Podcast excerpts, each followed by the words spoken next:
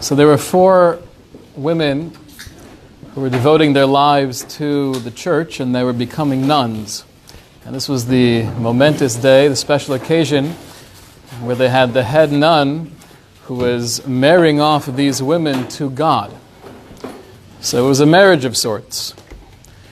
Right before the ceremony begins, you have two Hasidic gentlemen in full garb, kapata, streimel, payas. They walk in and sit down front row center. Everyone's looking at them, not quite sure what to make out of this. So the head nun turns to them and says, Can I help you? So one of the Hasidic fellows stands up and says, No, no, it's fine. We're from the groom's side. Many jokes we have in Jewish culture. Humor has always been a part of our life. It's kept us sane. It gives us perspective. It makes us laugh. Humor is also the great equalizer. I've had so many conversations where it starts off where there's somewhat of a distance, or it could be awkward or strained. But if you're able to make a joke, you're able to just add in some humor, say something that's a little bit funny, it just it, it puts us on the same playing field. Humor is the great equalizer. I'd like to explore this evening the role of humor in our avodas Hashem. When is it encouraged? When is it shunned? What is a healthy humor that could be a source of achdus, bring people together, unity? And uh, when is it poison? When can it destroy any real growth? The springboard here is a famous question from the Parsha that we know Korach, and there are many different uh, Chazal, many different sources that speak about what the jealousy was coming from. Why did he feel entitled? Why did he feel that he should have a higher position? The fact that Korach was able to get into this machlokus, to start this rebellion against the leadership of Moshe, that itself is hard to fully understand. But what's more difficult to understand is how did he convince 250 of the greatest personalities of that time to join along in this fight? These were not just random people that were looking for some outlet for their aggression. They wanted to start something. We'll get in. We want to be part of the excitement. He had Gedolei Olam. He had the greatest people of his time join the cause. How did he convince them to fight and to stand up against Moshe Rabbeinu? How did he convince these people that somehow the leadership of Moshe and Aaron was flawed? They were doing certain things on their own, and it's time to have a whole upheaval and start anew. What was his winning argument? So we have a couple of different midrashic sources that share with us somewhat of a surprising conversation. One famous source, Midrash Rabbah, that Korach jumps up and uh, he says to Moshe, Tell me, Moshe, you have a talus here. If the whole talus is made from techelis, it's all blue, do you still have to have techelis in the strings? And Moshe said back, Yeah, the mitzvah is to have strings of techelis with the white strings. As Korach says, That's crazy. You're telling me that if the whole talis doesn't have any techelis in it, then just a few strings of blue, that's enough to patter it, that's enough to work? But yet, if the entire beged, the entire garment is made from techelis, that's not good enough? Another question. You have a whole room that's filled with svarim. There are books everywhere, Sifrei Torah. Does the door need a mezuzah? Moshe said back, yeah. The mitzvah is to have a mezuzah on the doorpost. You hear that, guys? That's crazy. The whole room is filled with books, and still you have to have a mezuzah? Midrash Rabbah ends off by saying, Amr lo devarim elu lo nitztavisa lehen. It must be because what you're saying doesn't make sense. It must be that you were not instructed by Hashem. Umilibcha ata bodon. And you're making this up by yourself. We have another midrashic source in the Yalkut Shimoni, trying also to explain the, the winning argument of Korach. It says, Kinei Seleim Kol Akal, he gathered people together. Hischel Lomer Lifnehem Divrei Letzonos, and he began saying words of mockery. He was making fun of Moshe. He says, I'll tell you a story. It sounds like a politician. Almana Achas Hayasa B'Shechonasi. There is a widow living in my neighborhood, and she's here in the crowd tonight. Georgia, please stand up. Ve'ima Shtei Naros and she had two little girls who were orphans. And all they had was one field. They didn't have any money. They were hungry. So this widow goes out to plow her field, and there comes Moshe, and he says, I'm sorry, you can't plow together with an ox and a donkey. That's usher. She comes to put the seeds into the soil. Moshe's there again, and he says, I'm sorry, you can't, you can't mix the zeroyim together. You can't have the isra of kalayim. You can't mix the different types of seeds. So every step of the way, explains Korach, Moshe's there, always stopping her. She's just trying to make a living, just trying to put some bread on the table for her family. Eventually, she says, I can't take it anymore, and she has a couple of animals. She wants to shech the animals and use them for meat. And as soon as she does so, Moshe's there again, and he says, You know, part of those animals have to go to the Levim and the Kohanim. Give me my portion. And she says, I can't take this. Notol v'halach lo. So Moshe grabs the meat that belongs to him and he walks away. V'henicha bocha hi im naroseha. And she was left there by herself crying with her two orphan daughters. This is your leader? This is the person you're following?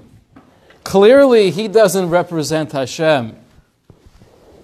So these are two very strange midrashic accounts of the, the arguments or the type of discussion that Korach had, trying to convince people to follow him in his rebellion against Moshe Rabbeinu. How did it work though? If you put yourself in the shoes of anyone standing there at the time, these things sound somewhat silly. You're, you're telling me I'm trying to believe that Moshe is a bad guy because he's telling the lady, you can't plow with your ox and your donkey together. There are many restrictions the Torah gives us, and there are many ways of getting food in abundance without breaking Torah. Is, is Moshe really cruel and, and not looking out for the widow and the orphans? Come on, just think about it a little bit. If he's convincing Gedolei Olam, he's convincing the greatest minds of his time, what was it in these arguments that did the trick? That's the question I'd like to explore, and I think by doing so, we'll learn more about the, uh, the discussion of schok, of laughter and joking around within Torah Hashkafa.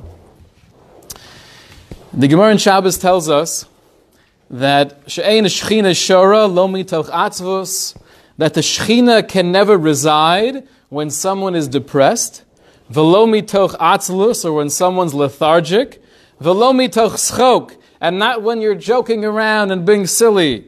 Velo mitoch kalis rosh, nor can the Shechina be there when there's lightheadedness. Velo mitoch sicha, or when you're schmoozing, or when you're talking about things that are meaningless. Ele mitoch davar simcha shel mitzvah. The only time the divine presence can really reside within us and uplift us is when there's simcha shel mitzvah, the joy we have through the mitzvos. But if it's chok, if you're laughing around, it's kalas rosh, Hashem is not there. The Gemara in Brachos says, based on this similar idea, that when you stand in tefillah, when you're davening, Ein omdim lispalel, I cannot stand when I'm feeling depressed, when I'm feeling lethargic. That would take away every opportunity for davening for many of us. Not when I'm joking around, not when I'm lightheaded, not when I'm schmoozing. Again, tefillah must be mitoch simcha shel mitzvah. So, laughter and joking around has no place in any setting when we're trying to bring Hashem into our world. However, as we explore further, we do find that schok, which is translated as laughter, to joke, to jest, to be jovial, it sounds like it's not usr altogether. It sounds like it's not off limits. The same Gemara tells us,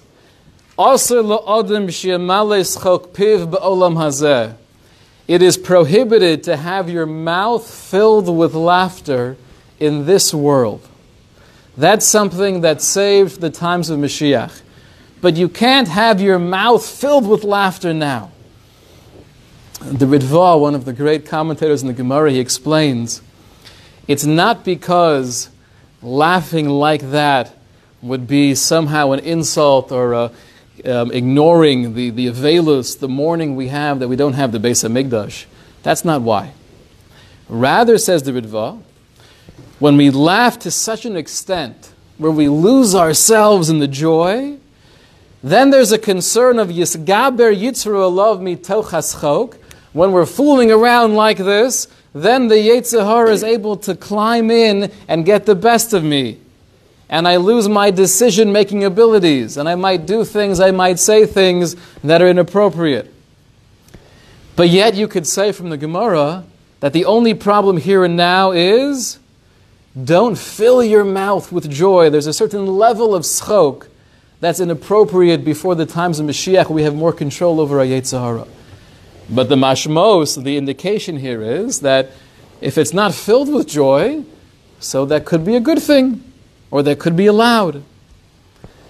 The famous Mishnah in Pirkei Avos tells us, "Schok v'kalis rosh margilin le'erva," that laughter and lightheadedness that leads to erva, relationships that are off limits. The basic idea behind this Mishnah is that when we don't have boundaries, we don't have gedarim, and there's a little bit of, of a friendship, and that could develop, and then things are said, and as long as you keep on breaking those boundaries, schok v'kalis rosh can take you to a place that you would have never imagined. Explains the Tiferes Yisrael in his commentary. He says, if you look at the wording of the Mishnah, it's very powerful. The Mishnah says, overindulgence in laughter and lightheadedness that leads one to immorality.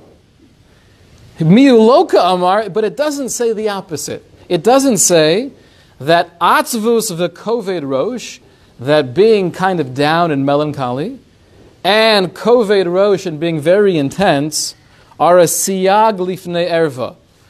Meaning, theoretically, the Mishnah could have said the opposite.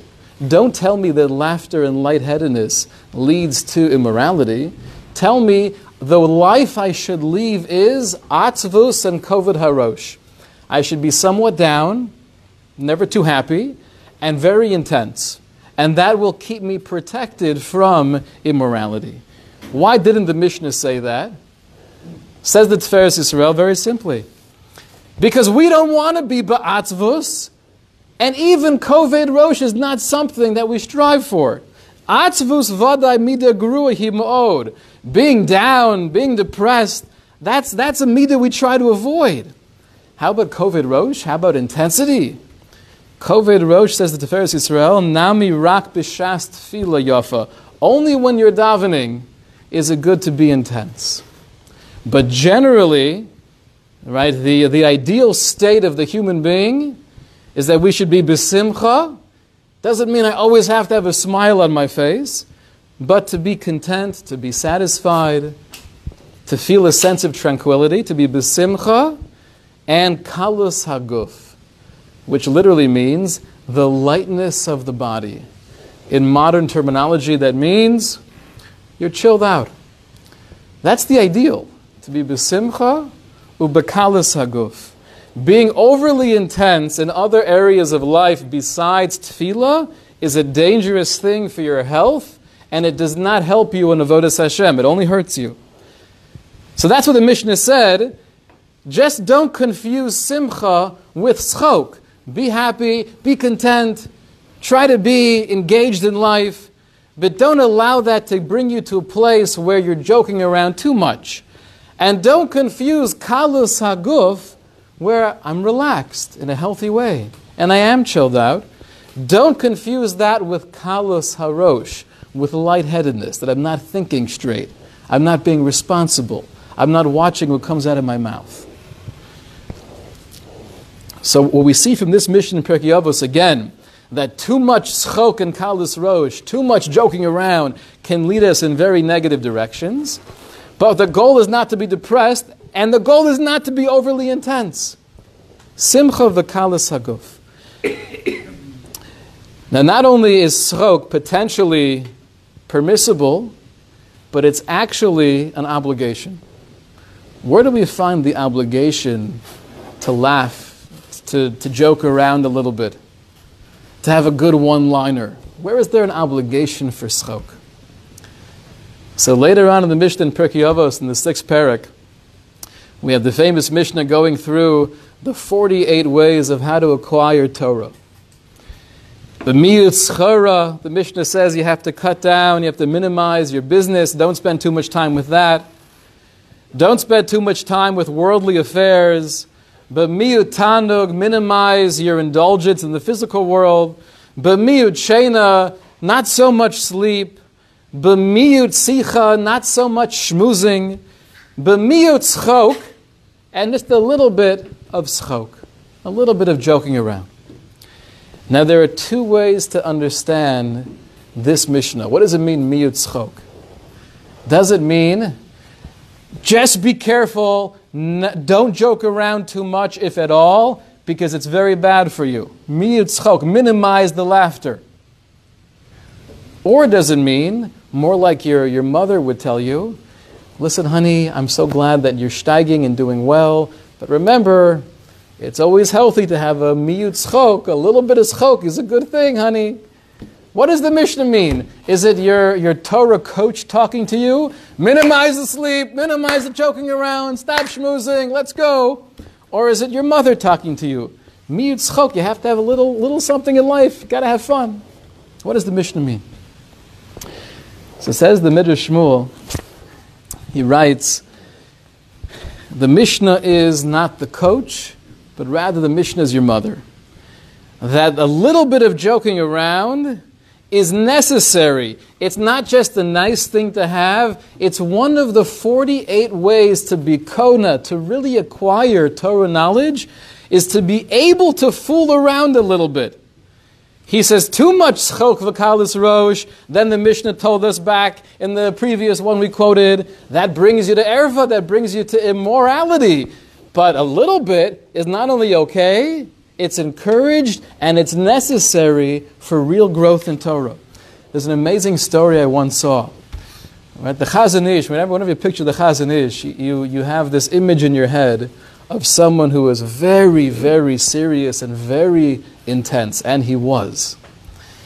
However, there is a tikufa, there was a period in his life where he was learning with a, a much younger chavrusa. The Chazon Ish was probably around 60, his chavrusa was 40 something, and they would learn straight for hours and hours a day. And they were working on this one topic, and it was excruciating. It was so difficult trying to break through and understand really what the Gemara is saying, what the Rashba is saying, what's the debate. After days of non stop learning, they finally had a breakthrough. And uh, they, they got shot, they understood what was going on. And Chazon turns to his chavrusa and says, You know what? Let's take a little bit of a break. We worked so hard. Let's go outside. And they went to the lake. There was a lake there, fresh water. It was a hot day. It was very refreshing. So they're relaxing together in the water after a hard day of sweating in the Amelis HaTorah. And the younger Chavrusa feels water being splashed onto his face. And not knowing what to say or do, he turns around and he sees the Chazon Ish is splashing him. right? So what do you do when the Chazon Ish? You're not going to splash back. That's one thing you don't do to the Chazon Ish. But he asked the question, Rebbe, what are you doing? And the Chazon Ish said back in Yiddish, and I'm not going to say it in Yiddish because I don't know Yiddish, but the Chazon Ish said, if you can't be a little silly, you can't say a good svara, which means if you can't let yourself go a little bit, then you're really limiting your creativity. You can't think with the same clarity if you're always like this, confined and, and, and constricted. You have to be able to open up a little bit. That's what the Mishnah means. Miyut You need a little laughter in life, not just because it feels good, not just because it could make other people feel good, but even for our Torah knowledge, it helps. It's needed. We know the Gemara in Shabbos tells us that Rabbah would always open up with a joke before teaching his Talmidim. He came into shiur one day and uh, he told them that there was this old fellow who went to the back of the church and he started putting on tefillin, clearly a Jewish guy. And, and people saw this, didn't want to say anything, it was very awkward. So eventually the, uh, the priest, he, he just wanted to allude to it. So he said, you know, this is a, a private place, private property. Anyone who's not officially part of the congregation, please, please leave. And somehow the Jewish guy wasn't getting the hint. And he kept davening there, filling on, little siddur in hand, back and forth, not really paying attention to everything else going on around him. So again, a few minutes later, the priest gets up and says, um, anyone who doesn't come every Sunday, this is really for regulars, you have to be consistent. Everyone who's not always here on Sundays, please leave. And again, the guy wasn't paying attention, doing his own thing. So eventually, the priest felt that he had to make it clear this is really strange and inappropriate for the whole congregation. And he gets up and says, Anyone who is Jewish, please leave the building now. Jewish guy closes the siddur, takes off his tefillin, walks up to the front of the church, grabs the statue of Yoshka and says, Come on, Bubala, they don't want us here. that was a joke said by Rabbah 1800 years ago. But that's how we started off shiur. The famous Gemara in Tainus Reb Baroka Chazah, that he would go to the shuk in uh, Lefit, and often he would see Eliyahu Hanavi. Now, what was the point of Eliyahu Hanavi coming to Reb Baroka in the shuk? It's a strange place to meet Eliyahu. So I, I, I can't say for sure. I think the answer might be if you've ever tried picking out a good melon, it's very difficult to do. And everyone has their own way, their own strategy. You shake it, you hold it up to the light, you do this, you know. Everyone has their own mahalach. So maybe Eliyahu was there to help him pick out his fruit. Could be. Probably not. But Rebbe Baruch would always say Eliyahu in the shuk. And the question, the famous question that Rebbe Baruch asked Eliyahu was, who here, out of all these hundreds of people who are so busy and buying and selling and making a, a fuss, who here will deserve the world to come. This Gemara says that he pointed to two brothers. Baroka was curious, what did these two people do? He goes up to them, What do you guys do? inshi We're jesters, we, we're, we're clowns, we do backflips, we make poodles out of balloons. On the madchina natzive, we make people who are feeling down we try to bring them up. These are the people, out of all the hundreds of people in the Shuk of Lefit, these are the ones, says Eliyahu, they will be B'nai Olam Haba. Now Rashi explains, what does it mean, B'dochi that we're, we're clowns? Rashi says four words. Smechem umisamchim b'nei adam that they were happy, they were joyful, and they made other people happy as well. Now, it's, it's always bothered me, and I've, I've spoken about this before. Why does Rashi have to say that smechem, they were happy? That, that, that's besides the point. Their job is misamchem b'nei adam. We go around making people happy. That's what we do. And that's why we're so great. I think Rashi's explaining the way people are made happy is that when I'm happy, it's contagious.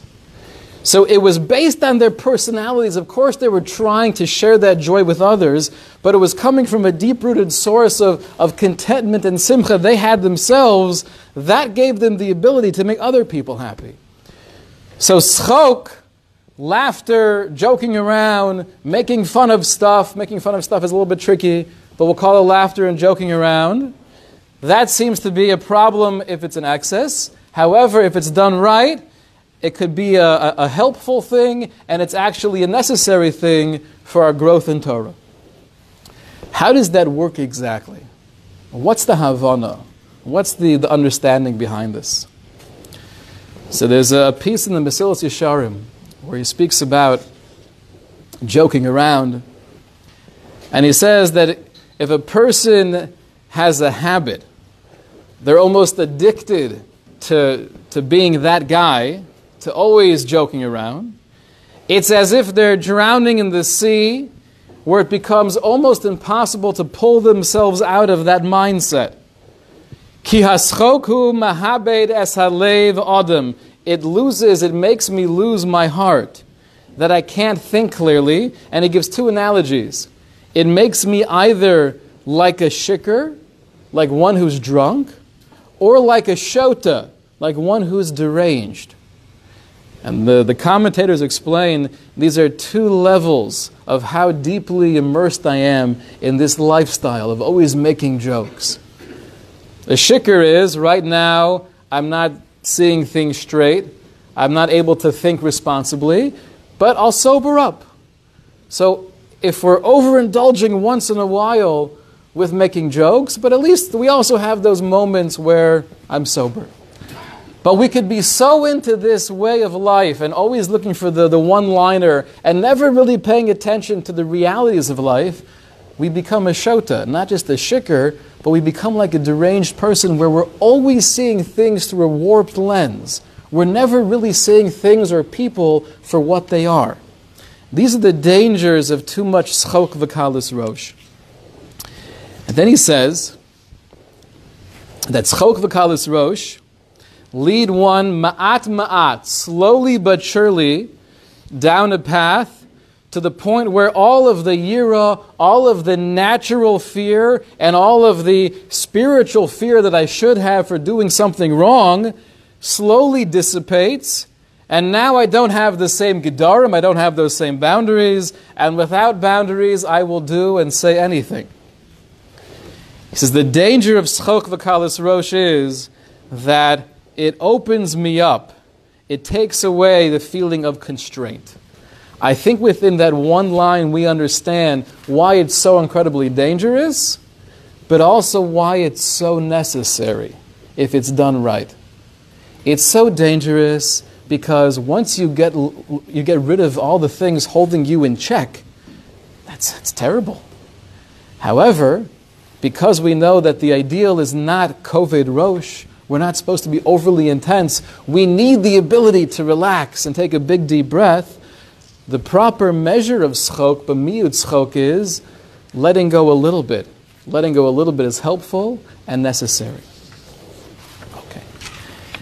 However, we come to really a second category of joking around. And this is what's often called the leitzonos.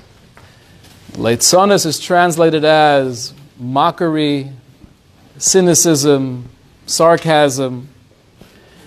Regarding Leitzanas, the Gemara in Megillah tells us, Kol letzenusa asira, bar militzenusa de avodas kochavim de sharia. All forms of leitzanus, when we're making fun of something, when we're being sarcastic, when we're being cynical, any form of leitzanus is usr, is off limits except for making fun of Avodah Zarah, for putting down idolatry. And Rav Hutner writes, it's not limited, the exception is not limited to idolatry, but anything that's clearly evil, that's the one time you're allowed to make fun of something and really put it down and degrade it. But otherwise, Leitzanos is usher across the board. So what's, what's categorically different about Leitzanos where pretty much it's always off limits, in contrast to schok, where it depends. A little bit is good, too much is bad. What is late leitzanas? So again, the Ramchal tells us in Mesilas Yesharim that leitzanas is like a shield with oil. We mentioned this in, when we are doing Shmuel Beis, that in the olden days the warriors went into battle with a shield, oftentimes made of leather, and the shield was anointed with oil, and that way spears or arrows would come and they would just slide right off. They wouldn't penetrate. A person who has the midah of leitzanus is living with that, that shield with oil where nothing motivational, nothing inspirational, nothing that could be potentially life changing is going to penetrate. Everything slides right off. katan with just a little bit of leitzanus, yapil ha'adam me'olav ribu igadol minisorus. I can knock away so much that could have been so inspiring. A little leitzanus could totally make it worthless. I remember I was sitting in a high school setting, and there was someone who was giving a, a very you know, fire and brimstone, but it was eloquent, it was uplifting. I was super impressed. Giving a whole schmooze to these high school kids. 30, 40 minutes. It was going for a while, but they were pretty much into it, and you could see they were absorbing it. They were taking in the information. At one point, though, towards the end of the speech, the speaker is talking about their achrayas, their obligation. And you could tell he was trying to think of a couple different words, you know, synonyms for achrayas. So he said that your obligation as, as bachrim, as young men, your duty, and he went on to say, so, that was the wrong word. There was one kid sitting in the back, started to smirk. Based on that word choice, starts to chuckle a little bit. Then his buddy starts chuckling, and before you know it, the whole room is going like this. one little leitzonis, one guy that happened to just think of the silliest thing in the back of the room, that destroyed it for the entire crowd. That whole speech is now down the drain because he said that word. That's Leitzanis. The way that Rav Hutner explains Leitzanis is making fun of anything in life that should be taken seriously. If a person lives with this mindset, and this becomes a, a part of the conversation. Says Rav Aaron Kotler, Horehu ka'iver lagabe or haTorah, that blinds you to the light of Torah. You're always looking for the negative. You're always being mavatil and putting down people. You're always finding the agenda and the motivation behind what they're doing, and nothing's sincere, nothing's real. It blinds you to seeing the light and the beauty of Torah. The Sfas Emes writes, that was the ability of Korach. Right? All these arguments about making fun of the mitzvos and how Moshe is somehow being a bad guy for, for you know, telling you have to do the charisha like this. And it wasn't what he said, it was how he said it. He was saying it in a condescending way. He was being cynical, he was being sarcastic, he was putting Moshe down, he was making fun of the mitzvos. That had the ability to even influence great minds and great people because the way it was being said. I remember a couple of times in yeshiva when I was sitting in a Gemara shiur and there was a lively back and forth, and someone would say, it was, it was some level of chutzpah, but you would have a young man get up and say, Rebbe, are you telling me that just because you're not mechavein for it, therefore you're patur. And sometimes the response of the Rebbe was, that's exactly what I'm saying, just not in that tone. If you think about it, I think it makes a lot of sense. But everyone else in that room, as soon as they heard that guy say it like that, hey, that's how could you be saying that? That sounds silly. That's that, that, that that's illogical it only sounds illogical because the tone in which it was said. That was the influence of Korach, and that says the Sfas Emes. Bechol dor v'dor. This was not limited to over 3,000 years ago. In every generation, we have people who mock and make fun of and are cynical and are sarcastic and bring down Gedolei Torah, speak negatively about the greats in every generation. The internet is now really a new, a new level of Leitzanas. We could say anything about anybody. It could be Shmuel Kamenetsky, it could be Reb Chaim Kanievsky, it could be anyone, the greatest minds of our times, but now we have blogs, or now we even have websites where you can post your comments, and we just have free reign to bring down all Gedolei Yisrael, just like that. Because something that someone said that they said doesn't sound right to me, so now, eh, let me write a whole paragraph about how terrible they are. This machla, this plug of Leitzanis, is in every generation. That was the influence of Korach. So, what makes a, a joke kosher and what makes a joke treif? We always have to ask ourselves is the joke considered schok? Little laughter, fooling around, a cute thing to say? Or is the joke leitzonis? Leitzonis is making fun of something that should be taken seriously. So, for example, any racial joke, any joke that puts down any population, is that schok or is that leitzonis? That's leitzonis. You're putting down people? The Mishnah says you can't put down people. Any joke that's putting down a human being is a form of leitzonis. I, I, I, was in the beis medrash and the, the guys were asking about different halachas of lashon hara, and there was one question about even though it's not nice to say about this particular place, this particular institution, but maybe it's a mitzvah to talk about it, you know, to teach other people how off they are. And sometimes there, there's a logic like that. People have to know that this approach is not the true Torah approach.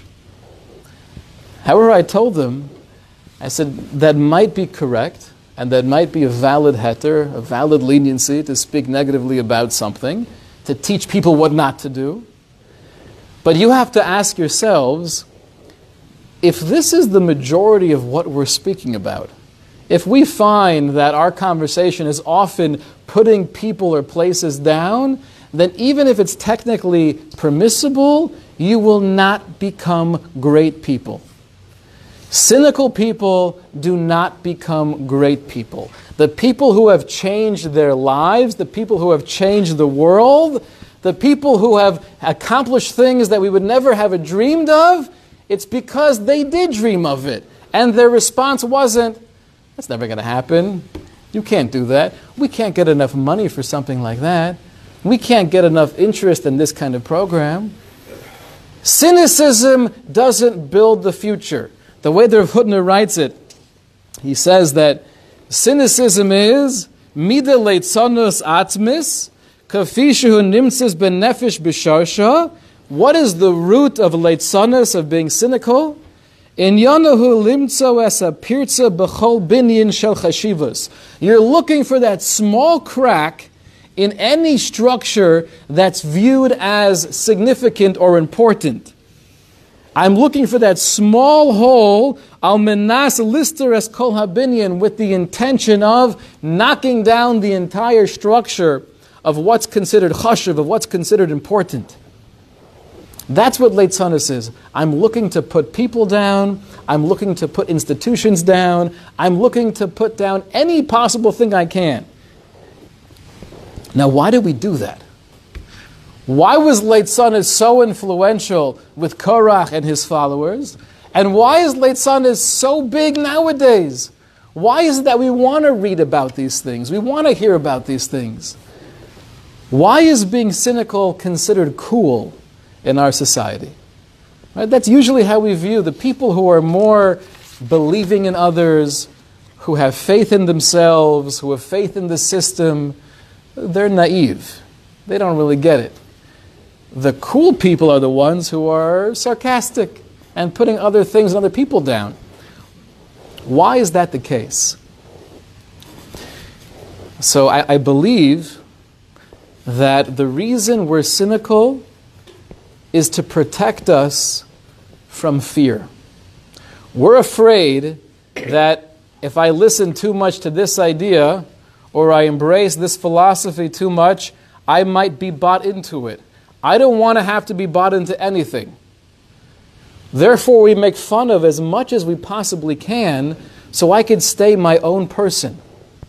And, and in a society where freedom reigns, Baruch Hashem, we live in America, We live in a time and place where we do have freedom freedom of religion, freedom of speech. We can express ourselves. It's in a society where there's freedom where we have more cynicism because we're allowed to talk against anybody and anything, and we could put down the president, and we do it all the time. And nowadays, he puts down everyone also. It's all, just say whatever you want. That's the culture because we can. And I don't want to have to be Meshu, but I don't want to have to be surrendering to your ideas. So being a cynic is very convenient. It protects me from being influenced by anybody else. It could cause me to be influenced by the cynicism, but it could also protect me from being moved by what you're saying.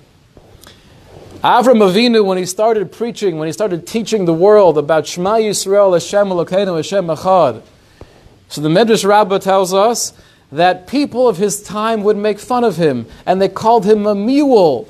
You're not going to even have a child. You're here preaching all these crazy things one God, ethics, morality.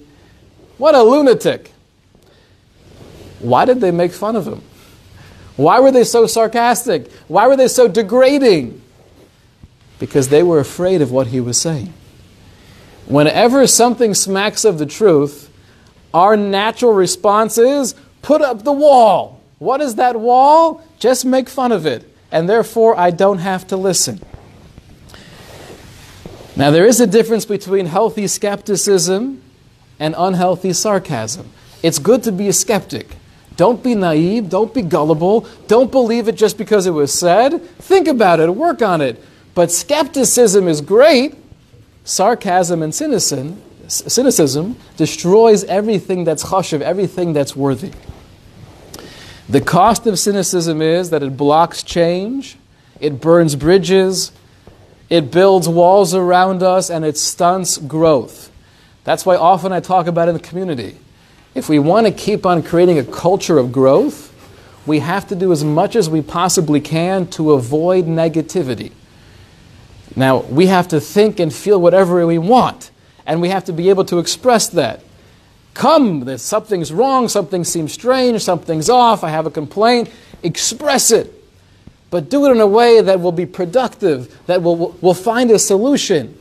Just hacking about something or sharing with five or six other people the terrible thing that that person did, besides the Isser of Lashon Hara, we're spreading negativity, we're spreading cynicism, and that's poison for any culture of real growth. That's poison. Greatness is only born from being vulnerable. Greatness only comes from dreaming, dreaming big, believing in ourselves, believing in others. To change the world in any way, to elevate ourselves in every way, we can't be a cynic. Schok is a good thing in measure. We can't go overboard in that either. But we have to try to get rid of cynicism, transcend negativity, and embrace each other. Don't always be thinking, what's his real motivation? Maybe he also has that motivation, but there's so many other things at play. We can't discount people, we can't discount things. That was the poison of Korach. We learned from this week's Parsha. Schok, laughter, joking around, that's part of our culture, that's part of our lifeblood sarcasm, cynicism, degrading others, that's something that's treif, not kosher. Have a wonderful Shabbos.